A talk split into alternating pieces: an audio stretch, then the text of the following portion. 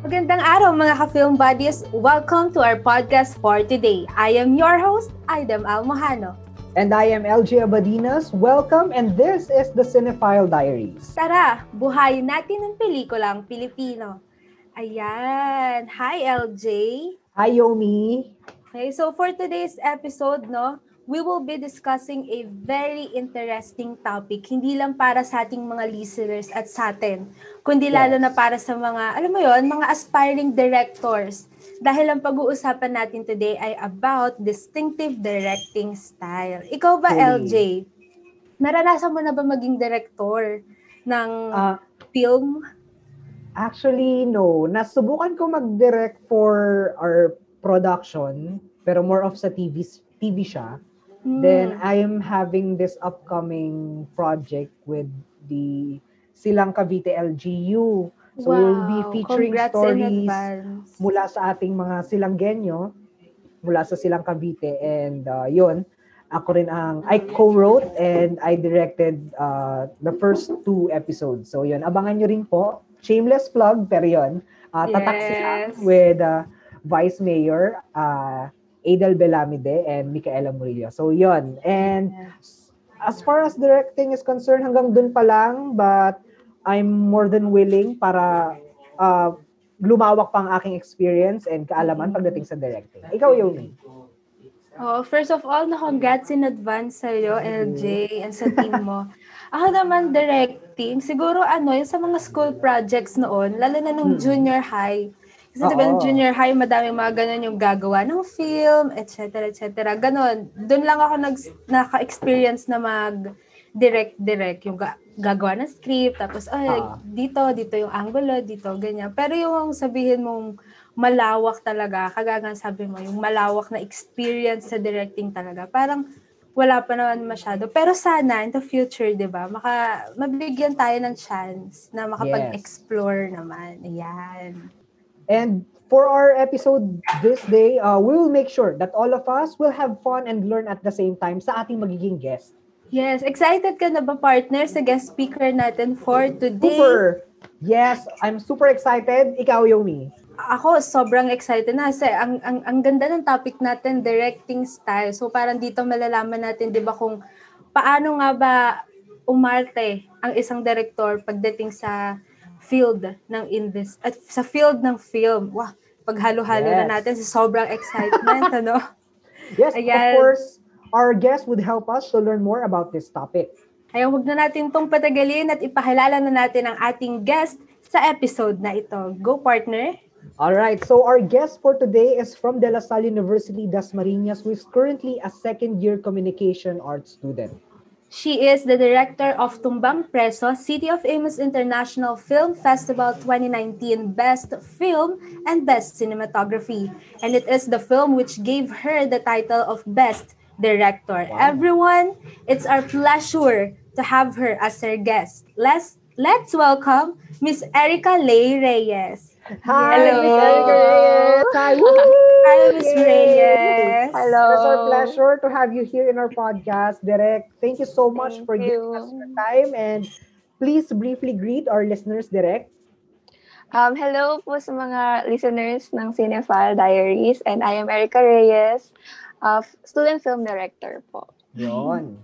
Ayan, Direct Erica Reyes. Pwede man kitawaging direct, di ba? Sir, a young director. Yes. Di ba? So, how does it feel to be awarded as the best director at a young age? Kasi di ba, you're just 19 years old, pero meron ka ng ganyang achievement. Kagaya nga nang nabanggit dun sa intro sa'yo, best director. Wow. Ano, anong pakiramdam? Actually, ano, hindi siya talaga nagsisink in up until now. And every time na tinatawag akong direct, hindi ako, medyo kinikilabutan ako kasi hindi ako sanay. Kaya minsan kahit Erica lang ganyan, kahit sa set, hindi ako sanay na tinatawag na direct. Kaya yun, sobrang ano pa rin, overwhelming every time na may taong nakakapag-acknowledge ng work mo. So, yun. Di ba? Alam, masasanay ka rin direct. Oo. Oh, ayan, ah. Dahil alam ni Direct Erica, kinikilabutan daw siya pag tinatawag siyang direct. Tatawagin natin siyang direct. Diba? Para masanay ka kasi in the future, ikaw na yung mga susunod na binibiling Joyce Bernal, gano'n. Grabe. Diba? And ano ha, bigyan natin ng ano, tawag dito, a quick rundown of her achievements. Noong 2018, Yes. Best Cinematography and first runner-up, Best Actor and Best Actress for Ang Imik ng Pluma. Wow. Best Actor and Best Actress also in that same year for Sudo. And Best Film, Best Cinematography, and Best Director for Tumbang Preso on City of Imus International Film Fest, Alaala, which is uh, her project film. And she was nominated as Best Director sa Sundayag Film Festival last year for Dolores. O, tino ba? Ngayon pa lang, ah, wala ka nang dapat, ano eh, magig, dap, mas dapat masanay ka na direct. Pag tinatawag kang direct. Oo, ang dami mo na agad achievements. No, Diba? ang dami mo na agad achievements. Kasi kami, ilang taon na ba tayo? Mga 20? Oo. Wala pa kaming award na best cinematography. Bale, ah, ano rin yan, para sa atin naman mga future journalists, maaabot din natin yan. Ma- yes. magkakaroon din tayo mga accolades. So, ayan, direct. Since 19 ka pa lang, anong age ka nag-start na mag na magkaroon ng interest pagdating sa film? Sa film muna, anong age ka nagkaroon ng Oo. interest? Actually, with the age, wala, hindi ko siya, hindi ko siya alam, as in parang, pare, 19, hindi, hindi ko siya alam. Pero, nag-start siya, bata pa lang ako eh. Parang kaya kong umupo ng buong maghapon. Nagagalit nga yung mama ko sa akin na buong maghapon nanonood ako ng TV sa, sa Cinema One, nandyan ako sa Oo. HBO, ganyan. Sa, Mm. sa Disney Channel. Actually, diretso buong araw. Nagagalit siya kasi walang pahinga yung TV namin, nagiinit na. Kaya, yun, feeling ko doon na nag-start, pero hindi ko pa siya masyadong nararamdaman in my inner self. Pero nung junior high school, doon siya tumatak sa akin na yung prof ko, sinabihan niya ako na may future daw ako sa cinematography. And that moment, parang sabi ko, ah, baka nga dito ako. Kasi ito yung work na masaya ako kasi I tried journalism and sobrang Mm. nai-stress ako gumawa ng paper. Parang hindi ko siya kaya. So, ayun, nung junior high, from that moment up until senior high, talagang kinakarir ko na siya. So, yun. So, bata pa lang talaga, yun. no? Parang Mm. calling niya na talaga na mapunta sa film industry. Which is at maganda. a young kasi at a age. young age. Oo. At a young age, na discover mo na kagad yung passion mo. And uh, Mm-mm. malaking bagay kasi for para sa iba is hindi yung iba hindi pa nila figure out Yes. uh, kung ano ba talaga kung tama ba talaga yung path na tinatahak nila sa Mm-mm. uh, college or in high school or in senior high pero ikaw ngayon pa lang na, na-navigate mo na yung ano eh yung papunta sa mismong industry at a very young age so that is something to be very proud of yes. Alam niya na agad kung ano yung gusto niya. So, hmm. kudos to you, Direk Reyes. Erica Reyes Thank you.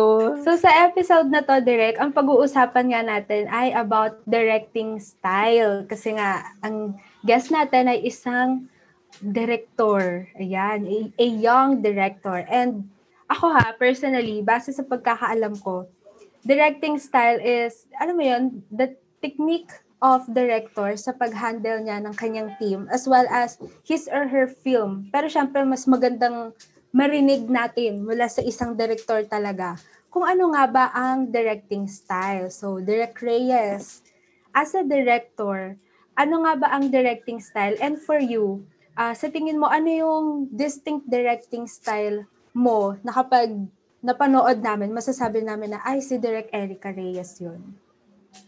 Actually, with directing style, marami siyang klase.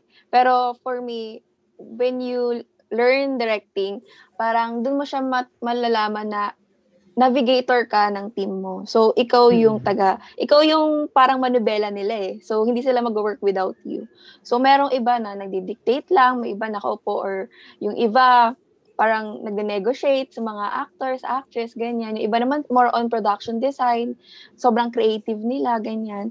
Pero ako personally, um, ako yung hands-on na director and bawat bawat aspect ng mga ginagawa ko is ay, bawat aspect ng film is actually pinapakailaman ko. So, I can say na ano, na nabibigyan ko ng focus lahat ng kailangan focusan like the script, the editing, the camera, e- even in set, yung mga actors, actresses, tinatabihan ko minsan or minsan ina-act ko muna bago nila i-act para makita nila yung vision ko Mm. So, ayun. Hindi talaga ako yung parang uupo lang ituturo and all. Hindi hindi ko kaya kasi nga, parang ano ano yung paano paano ko mailalabas yung nasa utak ko kung hindi ko hindi ko hindi ko pinuput yung sarili ko sa paa nila. Parang putting yourself into other shoes. Parang ganun. So more of a very hands-on approach talaga, no? Oo.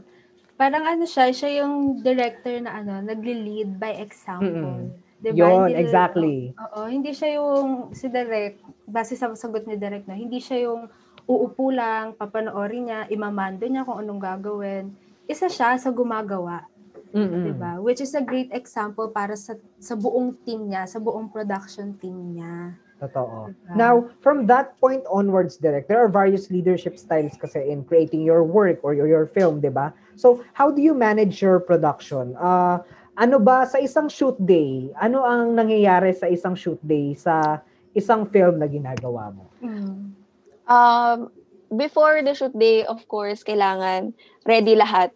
Kailangan nasa akin yung script, nabasa ng actors yung script, yung production design, alam nila yung layout na gusto ko or minsan dinodrawing ko para alam nila yung, kunwari, sa isang table, gusto ko may baso, ito yung plato, ganyan. Gusto ko merong laman na ganito. So, ganun siya. Pero one time, merong isang prod design na katulad sa tumbang preso. On the spot siya.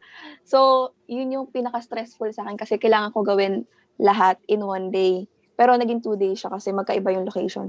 So, so is pagdating ko sa set, usually ang ginagawa ko is pupunta ko agad yung mga actors, mga ganyan, and then kakausapin ko with the script kung okay na ba sa kanila or meron silang ipapagawa, meron ako ipapagawa na hindi okay sa kanila, ganyan.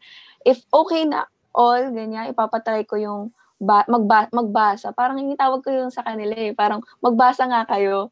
Yun yung parang um, yung code namin na pag basahin nila yung script in front of me, titingnan ko yung emotions nila, kung sakto na ba or sobra pa, before i-shoot, ganun. Kasi para, alam mo yun, hindi na yung sobrang daming take.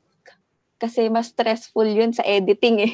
Ang dami. Yes. Hindi, in, tsaka yung papano, kasi usually after, after nun, syempre yung shoot, papanoorin ko yung raw files, lahat ng raw Oo. videos, lahat ng rushes, para safe tayo. Yun, pa- papanoorin ko. So, para less yung mga panood. Ayun, mas okay na ready yung mga actors, actress, ganyan. And importante Actually, rin na you really pay attention to detail, di ba? Oo. Yes. Kahit maliliit na details, no? Actually, ang ganda ng approach or yung parang pinapakita sa ating style ni Direk na una hands-on siya. Pangalawa is kahit yung maliliit na details, ano na, nagpe-pay attention sa do, siya doon. And pangal, pangatlo is, gusto ko yung sinabi ni Direk na kinakausap niya yung team niya. No, Direk? Sa, sabi mo, Yes, kinakausap mo ah. yung team mo. Kasi sa ganung paraan, di ba, na-establish yung relationship and yung trust nyo sa isa't isa. Di ba? So, yun nga, Direk. Base doon sa mga style and techniques na nasabi mo, sa tingin mo, gaano, or kung nakaka-apekto ba sa pagbuo ng mga scenes or ng buong story, yung direct yung directing style mo? Or tingin mo, wala naman masyadong epekto? Actually, sobrang, sa tingin ko, sobrang laki ng impact niya. Kasi nga, Mhm. nakikita ko yung, usually kasi karamihan naman ng mga nagawa kong pelikula is sinulat ko din. So, hindi naman lahat merong um, chance na ganun. Kasi usually, magkaiba yung scriptwriter sa director eh. Pero Mhm. ako may chance akong ganun. Ah, usually, ang ginagawa ko pag ganun, nakikita ko lahat ng vision.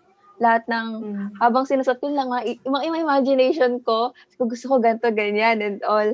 Gusto ko makita ganyan. Parang nakikita ko talaga into reality yung nasa utak ko. Mm. So, ganun.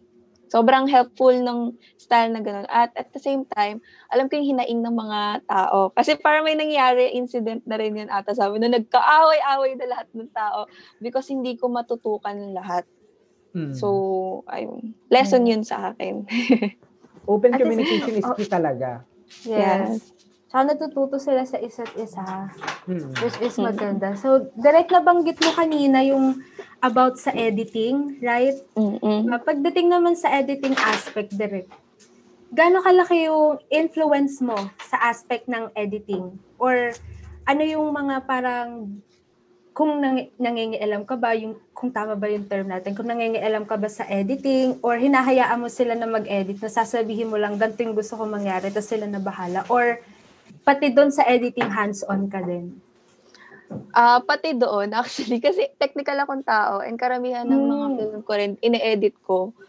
May mga ilan na may kahati ako, pero Mm. sinabi ko rin yung style na gusto kong makita. So, yun. Minsan, chinecheck ko Yes. pa yung mga na-edit. Parang sa alaala, tatlo kaming nag-edit or dalawa. Hindi ko matandaan. yun. Naghati-hati kami. So, Sa- sa- yun. Sa tingin mo ba, Parang- direct, ano yun, parang naka-apekto sa team or mas na-establish yung ano nyo, yung parang bond nyo sa isa't isa? Actually, nakatulong yun kasi syempre mas onti yung oras ko. Mas onti yung oras Mm. na gagawin, gagamitin namin. Kasi nga hati-hati kami. And na-build yung trust kasi isa rin yun sa factor parang may trust issues ako eh. parang gusto ko kasi nga makita yung totoong vision and sa editing kasi nagkakatalo usually lalo na sa film pag parang ang ganda nga ng na-shoot, na-shoot mo pero yung pagka-edit is medyo sablay yung pagka-cut ganyan. So Mhm. sobrang technical ako sa ganung bagay. So nung na-try ko na marami kaming editor ano sobrang grabe yung luwag sa akin. And natuto, natuto akong magtiwala na ah, sige ibigay ko to sa inyo. So ayun sobrang helpful din siya. It gives you anxiety kasi na for dalawa lang kasi. Yung parang masira yung illusion ng audience dun sa kwento mo Yes. and yung ah yung yun din yung feedback from the audience na Mm-mm. may ma- mapupuna ka pa eh, 'di ba? Ah, yeah. Medyo tricky, medyo tricky rin siya. Ah. Now, uh, direct when the story is all built up, meron ng script, uh, may vision ka na. Now, pagdating naman sa mga actors and actresses, which is obviously a very important part of the film, ano yung criteria mo for casting? Or sa mga choice mo sa mga talents mo? Sa casting, um, nung usually kasi pag nagsusulat ako ng script, may mga tao na na akong nasa utak, parang Mhm. ganun. Mga kakilala ko or mga taong okay mag-act for me, na na-visualize ko na na ikaw para ka sa ganito. Ikaw gusto ko ikaw yung main role. Pero may time nga na um, na kailangan ko mag-cast kasi kulang na ako sa tao. Mhm. So, pinili ko yung mga alam kong fit, yung with the aura, ganyan, yung pagkasalpak mo sa camera is, ay, eto ramdam kong ganito siya. Yung nararamdaman na, yung tumatagos yeah. sa screen, yung emotions niya, ganyan. So, yun, ganun lang. Basta fit siya sa character. Go. Ikaw ba, direct, ano, meron ka din yung parang gusto mong karakter na maging tatak tatak ikaw, tatak direct race? Kasi di ba may mga director na gano'n na may mga ah, character sila na kung mapapansin mo, pagpapanoorin mo halos lahat ng movie nila, yung character nila may distinct na characteristic. It's either yung isa yung isang director yung movie niya lagi yung mga babaeng lead, yung mga female lead, laging may tattoo or yung guy laging nagsusmoke. Ganun lagi yung sa sa'yo ba direct may may ganun ka bang parang tatak sa pagdating sa mga actors or actresses mo? Actually, ang ni-rundown ko yung mga pelikula ko lately, nung mga isang araw lang. Ang Mhm. napansin ko siya, more on mga batang fe- features, parang hindi siya yung parang mature looking na mga Mhm. tao. Mhm. Parang, alam mo yun, mas nag-fit yung mga taong mas baby face. Parang gano'n, napansin ko siya. So, siguro ayun. Yun Yung yung sarili mong Easter egg. Oo. Mm. Sarili mo siyang Easter egg sa film.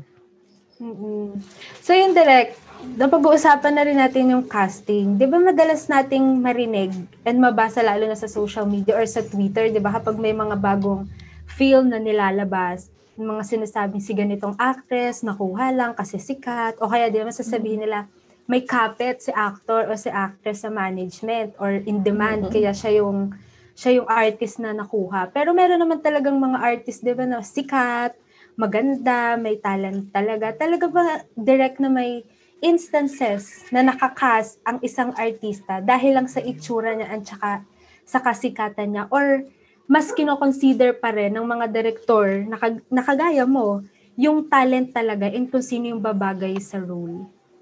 Kasi with with that scenario, magkahiwalay kasi yung indie and mainstream. So, Mm. yung indie, usually casting talaga yan. Hanapin nila yung pinaka-fit dun sa role. Pero, with mainstream na parang napili lang and all, meron kasing ginagawa yung mainstream na magsusulat sila ng script for that certain person. Kunwari, magsusulat ako ng script for Katniel. So, ganun. Parang, naka-ready na siya para sa tao. Parang ginawa yung pelikula para dun sa mismong character. Pero, sa indie, usually, script muna siya bago yung tao, yung cast. Oh, so hindi hindi natin alam 'yon no na pag sa mainstream pala may instances na nauna na yung characters, yung cast bago yung story Hmm. itself na isulat kasi kami wala ba kami alam masyado sa field. So thank you direct for ano no educating us na may ganun pala no partner na mga Oo. instances. Yung parang Diba? hinuhulma mo siya base sa character, Oo. Or- binabas, hinuhulma mo naman yung, ah, hinuhulma mo yung actor dahil sa story niya. Story, and hinuhulma mo yung story niya dahil sa actor. actor. Parang ganon, di ba? So sa indie, direct yung parang audition. May mga audition talaga na, alam mo yun na kailangan magpagalingan Oo, talaga. Grabe. Katulad So- sa Cindy Malaya, grabe yung audition na pila dyan for casting, lalo na pag mga full-length film. Mhm. Grabe. As in, talagang bakbakan. Pero- so wala siya sa, sa ano, no, fame. Mm-mm. Wala talaga. And karamihan naman ng mga nag-work sa indie, hindi naman natin nakilala eh, di ba? Oo. Pero ang Yes. ganda ng pelikula, nagpo-focus talaga sila sa storya. Mm. Sa story and effectiveness nung acting ng, kina, ng kinakasilang Yes. actor. Yeah. Mm. Yung babagay talaga, no. Mm, Now, direct, uh, ayan, for example, na-release na si film, uh, the reviews are in. Now, does the audience critics or the critiques of the audience affects your directing style or uh, hindi na? Kung ano yung gusto, kung ano yung ginawa kong film, I will stand by that film. Sa, kung ano kung paano ko siya ginawa. Ah, with that, wala na akong pakialam. wala akong pakialam sa mga sasabihin ng iba. Kasi nga, pag nilabas ko na yung pelikula, hindi na nga sa akin yan. Hindi, parang sa inyo na yan, bahala na kayo. Basta, Yes. kung ano yung meaning niya sa akin and para sa akin yun. Kung anong meaning sa'yo, para sa'yo. Kung hindi mo nagustuhan, baka hindi ikaw yung storya na yan. Baka pang ibang tao yan.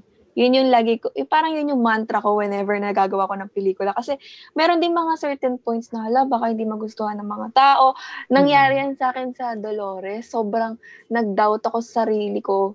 Kasi yung Dolores is What happened? Um, um, actually, yung Dolores, storya siya na sobrang relate na relate ako. Parang sumisigaw yung soul ko sa storya na yan.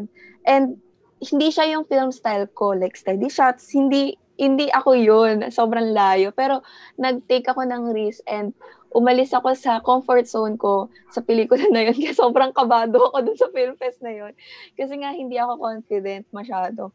Pero nung na-realize ko after that film, sabi ko, ang daming taong nag-message sa akin na nagpapasalamat, ganyan. May mga tao rin na hin, parang, bakit ganun yung storya mo? O bakit, bakit yung, ano mo, hindi maintindihan or what?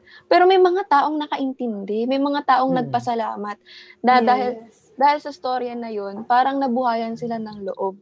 So, with that, sabi ko, ah, thankful ako kasi may mga taong nakarelate dun sa storya. And thankful din ako kasi may mga taong nakapansin na hindi maintindihan and all. Yun yung goal. Parang, Mm. it's for you to find out. Yun yung storya kasi ni, Yes. Dolo- ni Dolores. Parang reflection siya ng isang tao when, pag napanood mo siya. So, ayun. Wala na yun, wala na yung mga comments sa akin.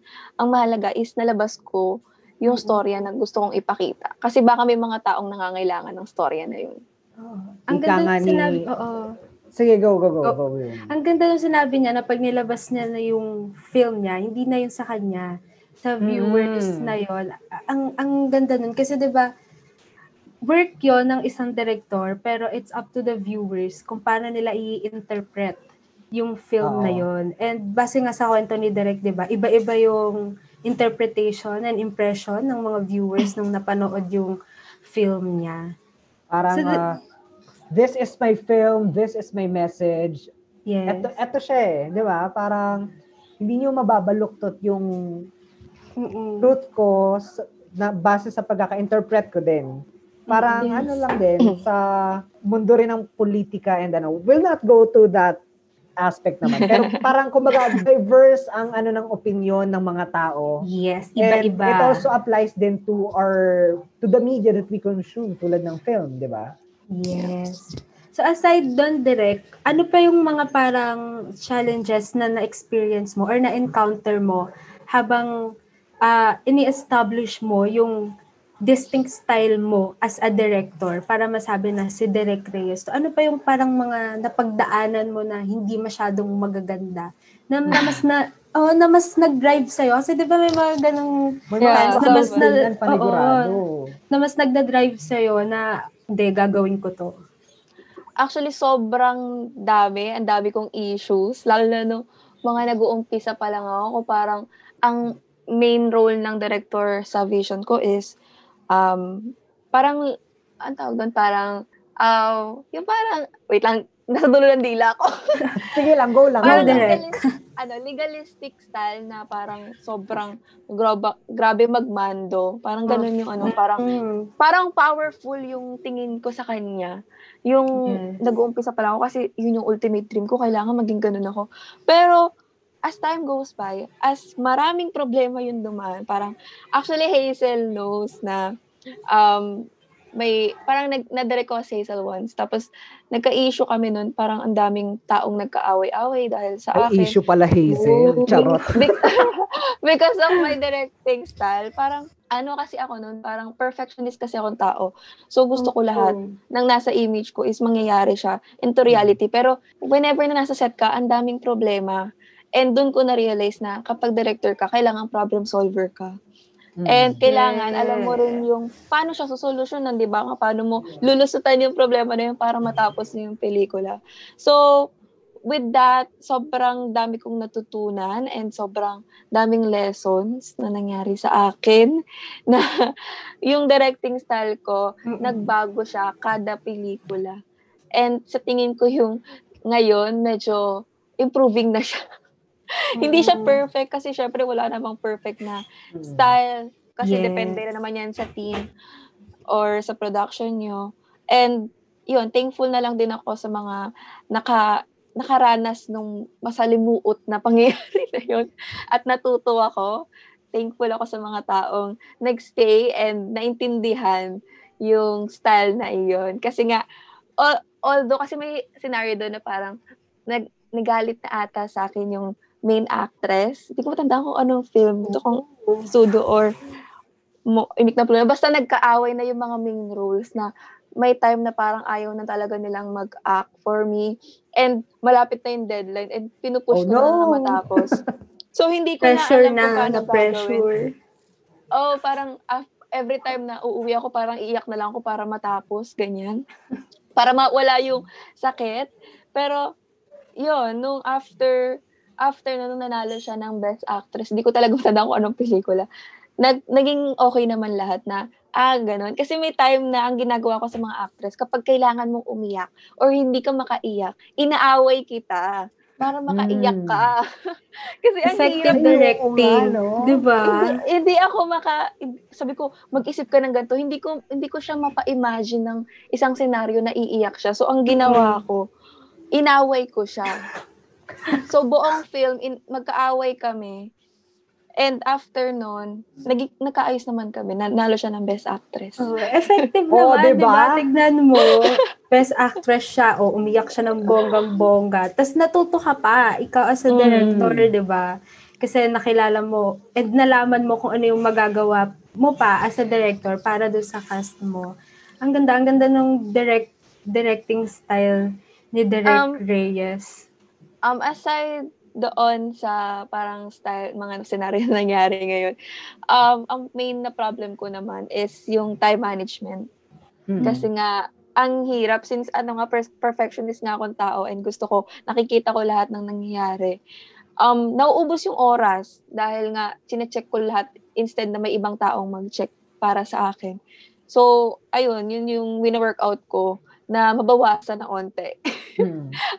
Kasi nga, syempre kailangan ko rin na ma-maximize yung oras usually sa set kasi may time na yung location, gantong oras lang pwede or yung yung gamit, gantong oras lang pwede. So, ayun. Well, sa bagay, hindi naman kasi may iwasan yung mga conflict, lalo na yung pag ganyan sa production. Yeah. Ta- tayo rin, di ba, yung, ay din pag nasa production tayo, lagi Yes. natin, lagi, tama ba? Ako ba yung lagi nagsasabi? Parang, pag kunwari na may, ano, may isa pang, um, may, may nag-rise up na conflict, ganyan. Yes. Laging ano lang, trabaho lang, walang personalan. Yes. Oo, actually, Yeah. pag may production kami, oo, si LJ, ikaw yon partner, lagi nagsasabi na ano, trabaho lang to, walang personal. Kasi hindi may iwasan yung iinit na yung ulo mo, di ba? Di ba, direct? Yeah, As, yeah, diba, ikaw, sobra. director ka, ganyan. Hindi mo na may iwasang iinit yung ulo mo na parang, ano ba, konti na lang oras natin, ano nang ginagawa, ba't yung iba walang ginagawa, ganyan, ganyan. Mm. Pero at the end of the day, at pagtapos na yung production na yon or yung film na yon, di ba? Doon natin ma-realize na, ah, ginawa lang yun ng director, sinabi yun ng director, para mag-work tayo as one. Kasi 'di ba madalas pag gano'n andyan na yung pressure, wala na naghahati-hati na lahat. 'Di ba? Mm. So Mm. ang naintindihan ko yung directing style ni Direct Reyes which is parang lahat makakapag-adjust agad dun sa directing style niya. Since ano siya, eh, kasi bata pa rin naman si Direct Reyes, 'di ba? Parang Oo. inaakma niya yung style niya doon sa team niya which is ang ang ang, ang ganda. 'Di ba? Yeah. So yun. Ah, lastly, direct. Ito na syempre para medyo light-light tayo from away-away sa set, 'di ba? Shift tayo sa light. Part Medyo- talaga siya. Oo, Oo. major shift tayo. Can you tell us about naman your inspirations and motivations naman pagdating sa pagdidirect and pagdating din sa directing style mo? Kasi di ba meron tayong mga listeners na beginners pa lang pagdating sa paggawa ng film or sa pagdidirect and hindi pa nila ma-figure out kung ano ba yung directing style nila. Hindi pa nila alam kung paano nila i-handle yung team nila ano yung pwede mong ibigay sa kanila at sa amin na rin kasi eh, syempre Oo. we want to try it someday din naman na inspirasyon or motivation para magawa namin din din yung nagawa mo. Um, kahit anong field naman siguro or kahit saan na film part, um, of course, gawin nyo lahat ng best nyo, ganyan. Pero based on my experience, ang ginawa ko is tinry ko lahat ng aspect kasi. So, kaya parang may alam ako. Kaya pag nagdadirect ako, alam ko yung nangyayari, ano yung flow nila. Kasi tinry ko siya lahat kung saan ako mag-fit. Yun yung hinanap ko muna kung saang sapatos ang kailangan kong suotin. So, ayun, nung time na yun, actually, nung mga umpisa pa lang ako, may mga taong nagsabi sa akin na ang pangit ng cinematography mo. Part yan eh. Part yan ng, Yes. ano, ang pangit ng editing mo. And Parang with that, gamitin, criticism. yes, gamitin mo siyang stone para makagawa ka ng castle, sabi nga ni Nadine. Yes. Di ba? Totoo. Queen. yan. Pero, President. Um, with the ano story naman, kasi syempre pag ako nagdidirect ako, kasama na yung story kasi binubuo Mm-mm. ko na rin yan kasama ako dun. Um, of course, nagko-focus ako sa mga storya na alam kong story ako na nakaka-relate Yeah. ako. Yung tinuro kasi sa akin sa sa workshop nun, mahirap gumawa ng storya na hindi mo gusto. Kaya kapag kusulat ako, alam kong nagugustuhan ko, alam ko yung ito yung storya na kailangan marinig ng ibang tao or story ako na hindi ko voice out. Kasi yung film for me is um, parang dito ako nag-vent out ng emotions ko. So, kunwari may mga Oo. experiences ako na hindi ko makwento sa iba, panoorin niyo yung mga pelikula ko. So, doon yung mga ano, experiences ko na hindi alam ng iba. Pero, yun yung way ko para ikwento na ito nangyari to sa akin. Kasi, observant akong tao. And napapansin ko yung mga, kahit mga tao na malapit sa akin, nakikwento ko rin yung mga storya nila na hindi nila makwento sa iba. So, ayun. And, pero sa mga tao, based sa mga inspiration ng mga tao, marami, marami akong inspirasyon na tao. Dami kong nilolook up na tao. Pero ngayon, si, yung mentor ko, si Derek Arvin, siya talaga sobrang sulit, sulit ng mga, mga workshops ko from him. And Mm-mm. tinuruan niya talaga ako ng as in lahat ng aspect ng directing. Sobrang siksik ng mga tinuro niya sa akin. And yun, siya yung mga inspiration ko. Siya yung isa yung mukhang nililook up ko na tao na someday na maging kagaya niya rin ako. So, ayun. Yun. And mm-hmm. on that note, we would like to thank you so much, Direk Erica Reyes, for your time dito sa The Cinephile Diaries. Thank you so Thank much. You. Ang dami Thank namin you. ang dami naming nalaman, ang dami naming Oo. Dami chika. Totoo. Dami And sweet. okay lang 'yon. Okay lang yung direct.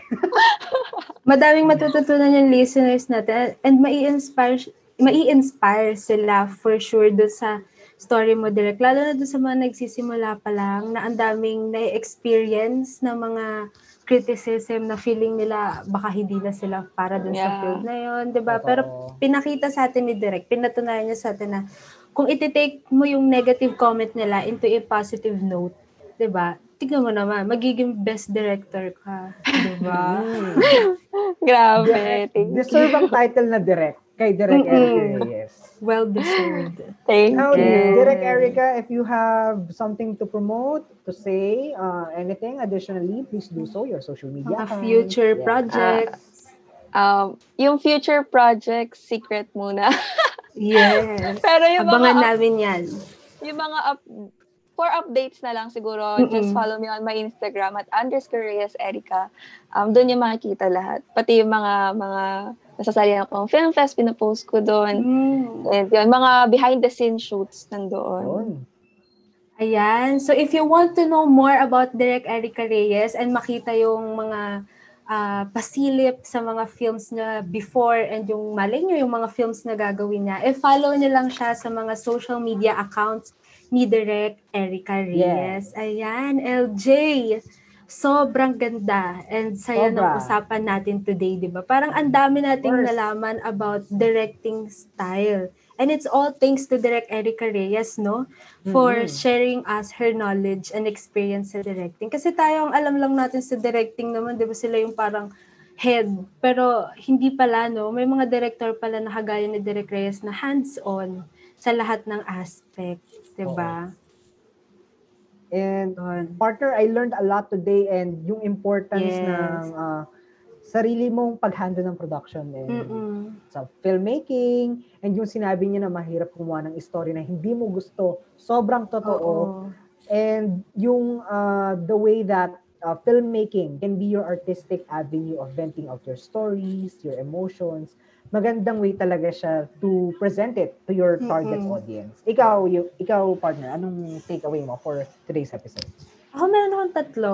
Una, sobrang nagustuhan ko yung si Derek Reyes, hindi siya nagpakain or nagpalamon doon sa Mhm. mga criticisms na nakukuha niya. Kasi kung nag kung tinake niya yun seriously, like as negative, di ba? Negatively. Oo.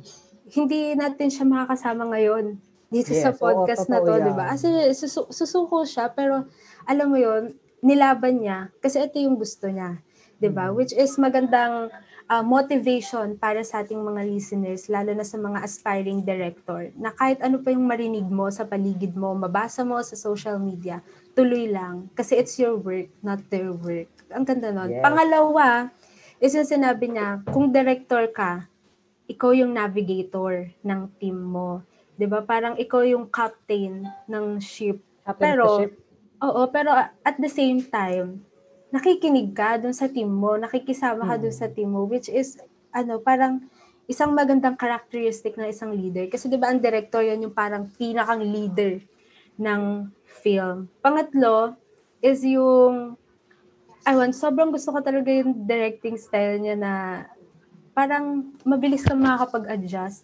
Kasi ibinabase niya hindi sa sarili niya, kundi dun sa buong team niya, lalo na dun sa mga cast niya. Yung nga, di ba sinabi niya na pinaiyak niya, inaway niya yung actress niya Oo. para lang umiyak siya dun sa scene. So, so yun, ang ganda. So, yun yung mga takeaway ko para sa episode natin today. So, super thank you, Direk Erica. Thank you, Derek. Thank you Thank so you. much. Thank you. Now, I'm sure our viewers or listeners also learned a lot too about uh, Direct Erica's uh, distinctive directing style.